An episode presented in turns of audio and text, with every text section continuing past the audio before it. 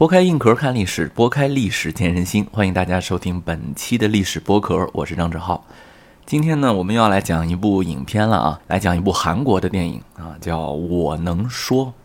最近几年韩国电影的质量啊，普遍性的好像是连续的出现佳作啊，很很高。嗯，我记得原来韩国电影不是这样的呀。啊，我记得我小时候韩国电影，呃，是有一些佳片，有些佳作哈，但是好像更多的是电视剧比较多，对吧？电影呢，有一些大导演啊，偶尔会有出现佳片。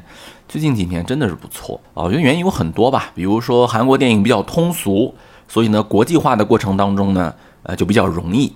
还有呢，就是韩国影片，它关注社会，关注比较在地的本土的社会现象啊、法律现象啊，可能更加的犀利一些啊。咱们都看过一些这样的电影。当然，还有就是，呃，有一批现在非常演技精湛的老演员，还有年轻演员。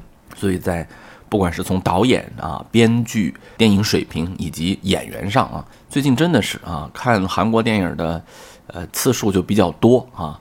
突然发现有很多推荐韩国电影的这样的排行榜啊啊文章啊啊！这部影片呢是二零一七年的韩国当时的票房也不能叫冠军，但也是排行非常靠前的啊！第三十八届韩国青龙奖的最佳导演奖，第五十五届韩国电影大钟奖的最佳女主角奖。其实，在这部影片当中扮演老奶奶的啊，不是有这个咱们中国台湾地区的翻译。叫花样奶奶秀英文嘛，确实把整个故事的基本的情节吧说出来了。讲的是一个啊老奶奶学英文的这么一个故事。这个老奶奶呢，其实如果您常看韩剧啊，尤其是那个家庭伦理剧的，是一个大熟脸，叫罗文姬女士。她在影片当中呢饰演罗玉粉啊，非常热心的啊，但是又让人感觉到很头疼的这么一个老奶奶。为什么呢？她确实热心，街坊邻居啊。啊，有什么事儿她都帮忙，而且他看到有那高中生没人照顾啊，人家还主动给他做饭。但是为什么说让头疼呢？就他是一个，哎，怎么讲呢？就有点像那个朝阳群众是吧？就特别喜欢举报事情啊！哎，你看你们这个电线又坏了，哎，这儿有非法广告了啊！他投诉的案件时间长，数量多啊，类型多样。所以这个影片一开始演的就是罗玉粉老奶奶呀，当时还没有开始学英文呢啊，就到处管闲事儿。你比如说啊，里面有几个情节我记得特别清楚啊。他向区长举报啊，他说：“你看啊，你们这儿贴非法广告。”因为他生活那个地方呢，是一个呃有点像菜市场啊，或者叫啊街边摊市场，有很多的摆摊的啊小老百姓啊，在那儿经营自己的生活，所以呢，就有很多的人流量嘛。有一个大广告贴在那儿，他说：“你看这是非法广告。”这区长就带着就去了啊，这还是好几年前呢啊，投。这个投诉一看啊，是韩国总统的竞选广告，然后那个区长说：“这韩国总统竞选广告怎么叫非法？怎么叫非法广告呢？我们怎么能管呢？”罗一粉说：“这是不是非法的？你们是不是说在什么什么地方不能贴，对吧？他都选上了，贴着干嘛呀？还各种投诉啊，比如说投诉这个电线坏了没人修，你们在不该抽烟的地方抽烟啊，有人翻墙，可以说他是当地区政府的红人了啊。最近有一件事情呢，让罗玉粉老奶奶十分的操心。”啊，有开发商呢想拆除、想收购啊，他这一片的市场，把这些做生意的人呢都赶走，但是一直都赶不走，他们就出了很多的坏点子啊，有那个啊往这个墙上一点一点的泼硫酸啊，偷偷的泼硫酸，想造成这个啊墙体的动摇，那想想多危险呢，是吧？这一旦要是楼塌了，多多可怕！罗玉粉老奶奶可不光是给政府找麻烦啊。遇到一些不公平的事情，他也要管。比如说呢，在市场当中有一个卖烤猪蹄儿的这么一个小饭馆啊，小摊位，他每天晚上都把那个大广告呀摆在外面。他说：“你不要把那个大广告那个灯箱啊摆在外面，啊，你把这个收回去，你违反了 你违反了什么广告使用条例。”这老板娘就很不愿意。老板娘说：“有什么呀，对吧？有什么了不起的呀？我们就是做广告嘛。”罗一凡老奶奶说：“不行啊，你这不能这么做。”老板娘就生气了，她说：“我这不讨点生活容易吗？不就是这点事儿吗？你干嘛揪着我不放啊？”你知道大家都怎么说你吗？说你是个神经病，什么事儿都管，每天自己的活儿不干啊，天天盯着我们。老奶奶就说了啊，你有没有看过有新闻报道说，因为有孩子碰到这个灯箱啊漏电的砸伤的，多危险呀！这儿人流量这么大，你摆在外头，这不是制造危险隐患吗？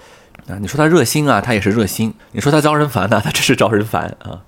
这是电影当中的女主角啊。我们来说说男主角啊，男主角是个大帅哥呀，演员李帝勋饰演的一位刚刚来到这个区域工作的一个公务员，叫朴明仔。基层公务员朴明仔啊，人家原来是要当建筑师的，因为要照顾弟弟啊，种种原因吧，才来做公务员。非常聪明，一上来呢，就给他们领导出了一个招儿。说这块改造不是很难吗？开发商，你手里面是有这个房子产权的，你要想把这些街坊邻居赶走呢，你就诉讼吗？然后解决这个问题。人家这个行政能力还是很强的啊。咱们都知道啊，有一类电影啊，它是大叔配萝莉，这个呢，我们就称之为叫老奶奶配小帅哥，两个人也会有故事的。他们的相遇呢，第一次就是在信访办，老奶奶呢又来信访了，大家谁都不敢接待她，因为她已经出了名了嘛。只有新来的这个小朴啊啊，就接待他了。果然是话不投机半句多，老奶奶较真儿，小朴更较真儿啊！你来信访可以呀，我微笑相迎啊。您领号了吗？您填表了吗？这个老奶奶说行，你等着啊。他就把后面所有的票都领了，然后一个一个的去办这个事儿啊。故事当中在这里啊出现了一条暗线。首先呢是老奶奶呢有一位应该是闺蜜吧，是吧？经常约她吃饭。但是好像呢，她这个闺蜜有事求她啊，说这个事儿又不难，你就去吧。但是咱也不知道她求的是什么事儿。但是我们能看出来啊，这位叫郑欣的老奶奶应该是罗玉粉老奶奶年轻的好朋友，而且求她办这件事儿呢，时间已经很长了。在一次咖啡馆见面当中呢，罗玉粉老奶奶发现她这好朋友啊，记忆力是越来越衰退了。就连他从小送给他的一份非常珍贵的手帕，他都遗失了。他赶紧捡起来，还补了补。老奶奶呢，虽然独身一人，在市场里面呢开一个裁缝店，因为呢大家都是买衣服穿了，所以很少有人再去裁缝店做衣服了，所以他的裁缝店没什么活儿啊，可能也是因为就是没什么活儿吧，闲着哈，所以经常给大家去服务是吧？找点毛病啊，监督一下政府啊，有点活儿啊，也就是帮助邻居补个衣服呀，改个衣服呀，对吧？因为这个地方的人生活都不富裕嘛，肯定很少买新衣服，旧衣服改改缝缝补补就接着穿。但是在做活的时候啊，罗玉粉老奶奶经常关注电视机当中 L A 的信息啊，洛杉矶的信息。后来我们知道啊，罗玉粉老奶奶有一个弟弟，早年间可能是分开了，他就住在洛杉矶，而且她非常羡慕她的闺蜜郑欣啊，虽然年纪也很大了。但是呢，英语说的特别棒啊，完全可以用英语打电话。老奶奶经常给她的弟弟打电话，但是可能是两个人心中有一些郁结吧，每次呢都不好意思开口。也确实是老奶奶的英语水平可能不高。影片告诉我们，罗玉粉老奶奶在帮助政府提高执政能力、监督各位街坊邻居奉公守法的同时呢，她也报了一个英语班儿啊，就类似那种可能，比如说像我们今天的新东方那种班儿，是吧？啊，但是由于年纪太大了，人家的班儿啊都是年轻人报的，老师呢都不想照顾他，最后呢他有钱，人家也不让他报了，说你在这儿啊影响别人学英语，你学的又慢，是吧？还老问问题。老奶奶学的倍儿认真，因为她可能是真的想用吧。偶然间，她突然发现刚调来的这基层公务员小朴啊，哎，这英语说的倍儿溜，她就想着，哎，这个要不你来教我英语吧？从此。老奶奶开始软磨硬泡、死缠烂打、死皮赖脸的让小朴教自己学英语。朴明仔就说了：“说奶奶，你天天给我们提意见，您那信访材料堆的那么一堆，我们哪有时间呢？是吧？你这我太忙了呀。”但是老奶奶呢非常执着，说：“你就教一教我吧，是吧？我也没有办法跟人家学，对吧？人人都嫌我学的慢，对吧？要不你就教一教我，我就少提点意见，你看行不行啊？”小朴啊，第一是实在拗不过老奶奶的这份执着，第二呢，他发现啊，虽然是一位七十多岁的老人了，但是他还真的学过很多英语，只不过他不会口语，不会说，他记了很多单词，而且他真的不是闹着玩的，不是消遣，你是真的想学，而且他还发现啊，这老奶奶其实为人非常的热心。有一次他跟踪他弟弟，他以为他弟弟跑去玩去了，他发现他弟弟呢去老奶奶家吃饭了。你想嘛，一个年轻的哥哥带着一个弟弟，又没有爸爸妈妈照顾，这哥哥又没结婚，肯定是照顾不周嘛。所以呢，弟弟虽然已经读了高三了，但是经常还要吃方便面，而且连煮都不煮就啃着那么吃。老奶奶呢，一个人独居，自己吃饭也寂寞，就觉得这孩子挺可怜的啊，这吃个干方便面，要不你就来家吃饭吧啊！没有想到呢，正好是这个小朴的弟弟啊，就是一来二去嘛，哎，这感情就变得融洽了起来啊。这儿有一段呢，他们之间学英语的这个描写，我觉得挺好，尤其是想学口语的同学可以多来记一记，真的都是干货。第一个呀，小朴呢跟老奶奶说：“您不用记那些难的单词啊，您随便想用什么简单的单词说，就用什么样简单的单词说，不要拿笔记。”啊，要用脑子想，放开笔才能张开嘴。我觉得这个说的很对。第二呢，我们要主动创造这个口语的环境啊。你比如说呢，他们约好了啊，从现在开始我们都说英语了，不能说韩文了。而且呢，他有一次还带着老奶奶去了一个外国人常去的酒吧，说你跟人家聊一聊去吧，看你聊多长时间。老奶奶呢本来很难为情，但是呢也硬着头皮去了，因为要学这个英文嘛。啊，聊着聊着呢还非常的愉快哈。没有想到跟外国人聊天不是那么难啊！外国人也觉得一个韩国老太太跟我聊天啊 也挺新鲜的，他就跟这个老师说呀：“其实说英语没有那么难哈，你看着对方的表情，你就知道他大概要说什么。我虽然说的不标准，但他们也不会误解啊。这点我插一句啊，我觉得其实挺对的。很多人觉得自己说话口音不标准，其实你想，如果说一个带有方言的人跟你说话，你也不会听不懂吧？”口音这件事情真的不用太纠结。如果一个外国人带着明显的外国腔说“你好，我是一个外国人”，你会觉得哇，你这说的是啥呀？你得跟我念，应该不会这样啊。你满第一呢，你不会影响你沟通；第二呢，你还觉得挺可爱的。所以大家想想，反过来，你用蹩脚的中国英语。How do you do 呀，是吧？I'm fine, thank you 啊，是吧？这些东西 你去跟老外说，和你说伦敦腔、纽约腔没什么太大区别啊。而且其实有点口音还挺好的。如果大家都是一个口音，那又不是人工机器人儿，对不对？眼看老奶奶的英语水平呢是越来越好了，两个人的感情呢也越来越深了。中秋节到了，大家呢都回家过中秋。小朴呢一想，老奶奶一个人肯定是孤苦无依呀。于是就带着弟弟两个人一块儿去跟老奶奶一块儿过中秋。哎，老奶奶呢也敞开了心扉，说：“哎，其实啊，我呢就是想跟我在洛杉矶的弟弟啊聊聊天、通通话啊。有机会呢，我能去看一看，因为我们很早就分开了，一直打电话呢也没有办法说。我弟弟走的时候很小，所以他不会说韩语。如果我不会说英语的话呢，那他们就没有办法交流了。”啊，我看着你们兄弟二人，我也很羡慕，因为我有个弟弟嘛。小朴呢就很感动，呃，他就背着奶奶呢联系了他这个弟弟，想要促成两个老人的见面吧。但是让小朴意外的是，对方一听说是罗玉粉，不但没有表现出对于姐姐的思念，反倒是说我知道了，不要再打来了，我不想回忆起他，我也不想记起他，非常的抗拒。而且此时呢，街坊邻居也出了一些事儿，你比如说啊。刚才我们提到的那位炖猪蹄儿的老板娘，他们店最近来了几个年轻人，还喝了酒。韩国是有法律的，饭店不能卖酒给年轻人，这一下就让他犯法了。这个这个，其实我觉得咱们也能够理解啊。其实咱们国家也有这样的事情。你说这样的事儿做的对不对呢？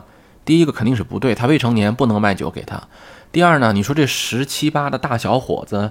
你也看不出来他是不是未成年。你说我开在街边街角的啊，就类似贫民窟的那么一个饭店，进来的都是街坊邻居啊。这儿有几个小年轻坐这儿喝酒，你让他出示身份证，这个不太现实。但是这一下惹了麻烦呀。本来开发商就要收回他们的店铺，而且找了很多次流氓地痞啊，就黑社会来威胁、来恐吓了。这一下不又给人家口实吗？老板娘很生气，而且老板娘觉得呀，这个事儿肯定是罗玉粉老奶奶揭发的，因为整个市场就她爱管闲事儿啊，一遇到什么不合规的事情，她都要去管。罗玉粉老奶奶呢也很生气，说什么情况啊，对吧？怎么能这样呢？还我还冤枉我了。她呢就想去政府啊给这老板娘求求情，但是无意间撞到了。政府官员的聊天跟谈话，原来啊，小朴出的这个主意啊，并不是要给街坊邻居出头，而是要为开发商打这个诉讼。老奶奶原来啊，听说政府要替大家打官司，还把她这几年辛辛苦苦收集的各种各样的照片呀、证据啊，拿一个大包袱皮儿都装好了，给到了政府信访办，让他们去帮助提交法院。因为她经常做上访工作嘛，她就知道这个证据很重要。她一听这区政府根本就没有站在我们街坊的一边，他就非常生气，而且说你要把那些证据还给我，我们自己要去告了啊，不能把证据给你们了。谁知道啊，这个证据好像被他们清毁了啊，因为他们觉得这个东西反正也没有用。各位啊，我觉得呀，虽然这是一部带有一些轻松喜剧风格，起码是这个影片前半部分，但是带有一些清新喜剧风格的影片。他能够这样直面韩国的公务员系统、开发商和公务员之间的这个不为民做主啊，这些东西还是很难能可贵的啊。而小朴呢，得知他的弟弟不想见老奶奶，一方面呢也觉得可能老奶奶学着英语啊没有什么用啊，是不是他们之间有一些矛盾？所以他就跟老奶奶说：“您别学英语了啊，您别来找我了。”他也不让他的弟弟去吃饭了，可能也是怕老奶奶啊希望太大，最后失望太大，撑不住。而老奶奶这个时候一心因为我信任你，你却骗我，你把这个资料给我扔了啊，让我们街坊变得很难，责怪这个小朴。小朴呢，其实也是心疼奶奶。他说：“你每天替人出头，你图什么呀？那老板娘还怨你呢，你做这些事情谁能看到啊？”他的意思就是说，你赶紧回家安度晚年就算了。老奶奶很生气，老奶奶说：“我做这个事情是为了让别人看吗？我做这个事情是这个地方是我的家，我从小生活在这儿。你知道不知道？那个饭店的老板娘，她为了养她生病的妈妈，她她从早就起床，每天四五点钟就起来煮饭，辛辛苦苦忙活一天。人都这么大了，恋爱都没有谈过，婚都没有结，就是因为要照顾这个家，照顾母。你现在不让她开饭店了，要收回她的产权，你把她赶到哪里去？你想过这个问题没有？”也就是话赶话赶到那儿了啊！小朴呢一激动就说出了啊，我给你弟打电话了，你弟弟根本就不想见你啊！你们之间有什么矛盾我不知道，但是你不要再想学英语了，学英语是没有用的。哎呀，老奶奶听到这一切非常的生气啊！其实你说老奶奶她自己不知道吗？她肯定比谁都清楚，她跟弟弟之间的距离完全不是因为弟弟不懂韩文，她不懂英文这样的问题。这时，不好的消息又一次传来了。罗玉粉老奶奶的好闺蜜啊，身体逐渐不行了，住进医院了。而且她的阿尔茨海默症啊，就老年痴呆啊，越来越严重了，很快就要什么都记不起来，很快就要不认识人了。时好时坏，老奶奶赶紧去医院探望她这个好朋友，因为她身边的朋友真的是不多了。大家想想，没有亲人，没有儿女，身边就这么一个好朋友，也马上就要离开她了。影片在这里慢慢的要告诉观众一些事情，比如说老奶奶的闺蜜一直求她的这个事儿，其实跟一段往事和历史有关。罗玉粉老奶奶为什么终身未嫁？她的弟弟为什么那么早就离开了她？她为什么经常会表现出一些一惊一乍的表现？比如说影片当中，她反映有人在后面拍她的肩膀，她会非常的害怕，然后把领子捂得紧紧的。女性保护自己是本能。但是作为一个七十多岁的老者来讲，这一切也不是太正常。还有，既然他跟弟弟的矛盾并不是因为语言障碍这么简单，那么他为什么要一心的努力的那么上进的去学习英语呢？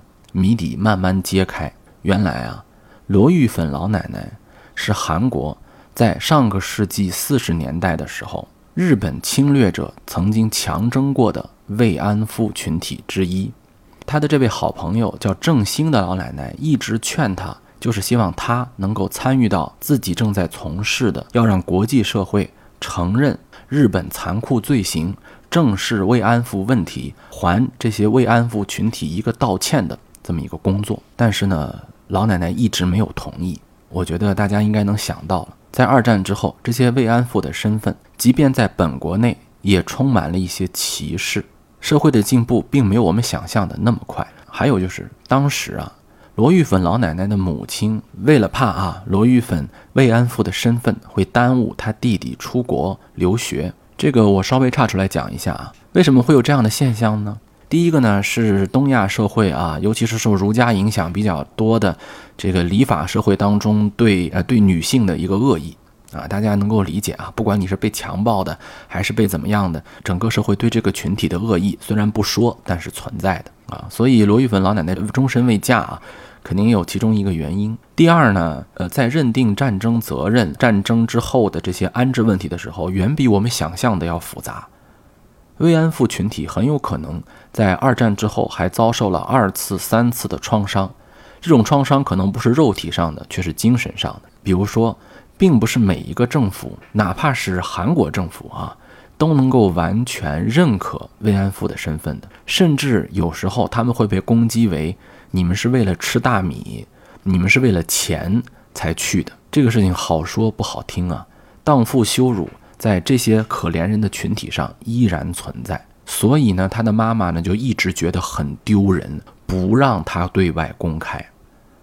这里面呢，大家也能听出来了，这两位老者的友谊呢，也不是从小玩到大这么简单。他们是曾经被抓去慰安妇场所当中的两个小难友啊，当时他们只有十三岁，禽兽啊，简直是啊！被抓到日本兵营的时候，他们害怕极了，他们什么都不懂。在反复的、持续的、每天的残忍的凌辱、残害后，能有几个小姑娘能挺下来？当时罗玉粉呢就想要自杀，正是这位正心老奶奶劝她说：“你要活下来。”而那块她一直带在身边的手帕，就是心灵手巧的罗玉粉当时做好送给她的礼物，说：“如果我们有不开心，我们就用这个手绢擦掉它，然后坚韧地活下来。”二战结束之后啊。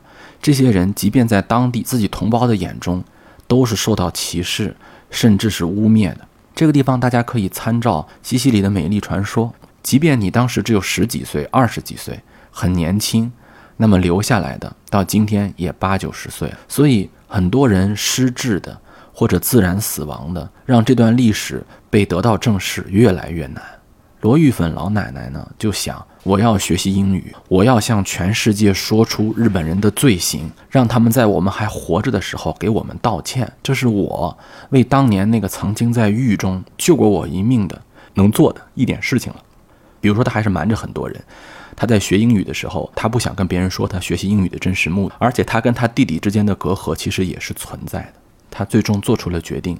答应了当时一个被称作 HR 幺二幺联盟的协助邀请。这个幺二幺啊，就是美国联邦幺二幺号决议。这个决议呢，是通过多个人权组织在一起的一个联盟，敦促日本政府承认他们当时犯下的滔天罪行的这么一个组织。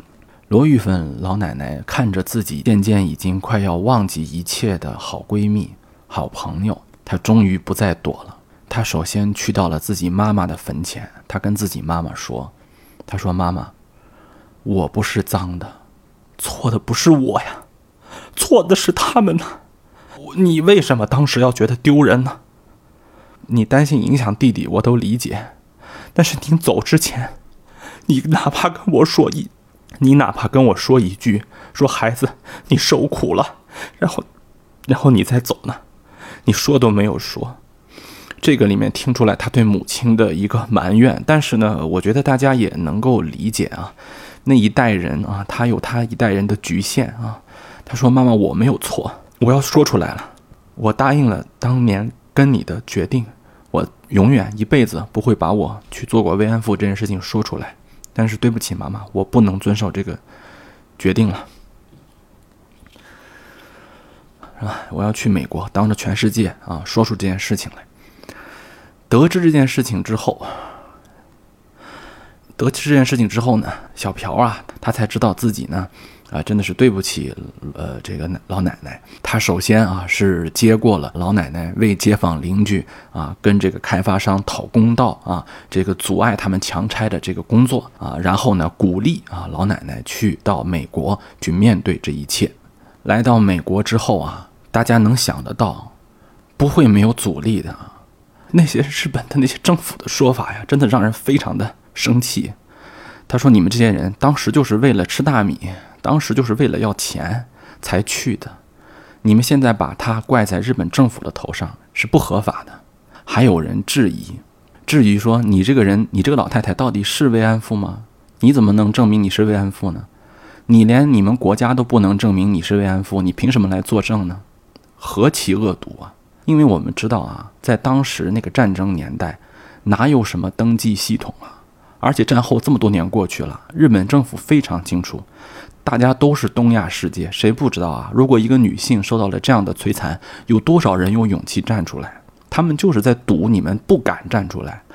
你想象一下，如果上个世纪四十年代、五十年代是你日本投降了，你们征召过慰安妇的女子，她们都能够抛头露脸的去登记，说我在日本的军营里面被这样虐待过吗？他们怎么活？怎么面对？怎怎怎么面对家人和社会？啊！所以日本政府笃定你们没有证据啊，你们没有证据证明你是慰安妇。唉，然后呢，这个后来我们知道啊，这个小朴呢，啊，所以他们说啊，罗玉粉没有资格去啊这个作证。小朴开始号召全韩国的政府的人，这个社会的人啊，发动啊对于他身份的认知，从底层一直上到上面，一直到市长啊，到这个国家的女性部的部长。但是还有人质疑说。这么短的时间，因为一个政治目的出现的这个证据根本不足以采信，罗玉凤根本就不是慰安妇。在听证会上，还有人质疑她的身份，但是老奶奶用事实告诉他们：历史不容置疑。他掀开自己的衣服，看到了啊，一个年近七八十的老人的身上充满了刀疤、伤痕。这些刀疤伤痕是做不了旧的，那是一个长达几十年的伤痕，而且还有很多当时日本的那个太阳旗啊，包括日本军部的一些旗子在上面有涂鸦，这个事情也是做不了假的。这个涂鸦其实就是我们所说的纹身，它是一辈子洗不掉的。在面对整个美国的下议院啊，罗玉粉老奶奶就用她辛辛苦苦学会的英英文。向全世界啊说，说那每一个夜晚、每一天的恐惧，不会因为时间而淡忘；我遭受的一切，也不因为时间所变得冲淡。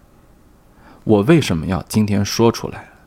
我就是希望，第一，我们不要把这个仇恨留给下一代人；第二，我给你们，我给你们一个机会，因为你。向我们这些活着的人道歉，你才有可能被宽恕。如果哪一天我们都死了，你连道歉的地方都没有，你怎么受到宽恕呢？最后，我想让这个事情让全世界知道，为的是以后再也没有一个少女，一个想做衣服，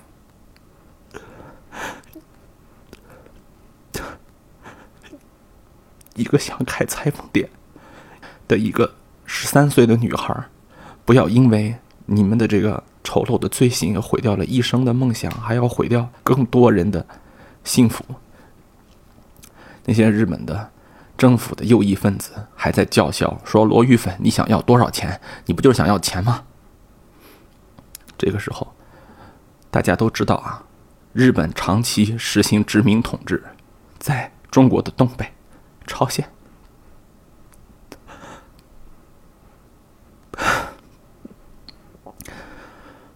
做过很多的这个殖民教育工作啊，所以说，这些人小时候肯定都是学过日语的。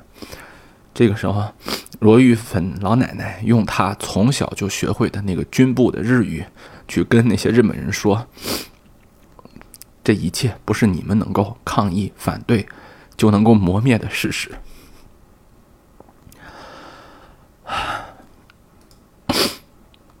这一段演讲啊，对不起大家，我这个。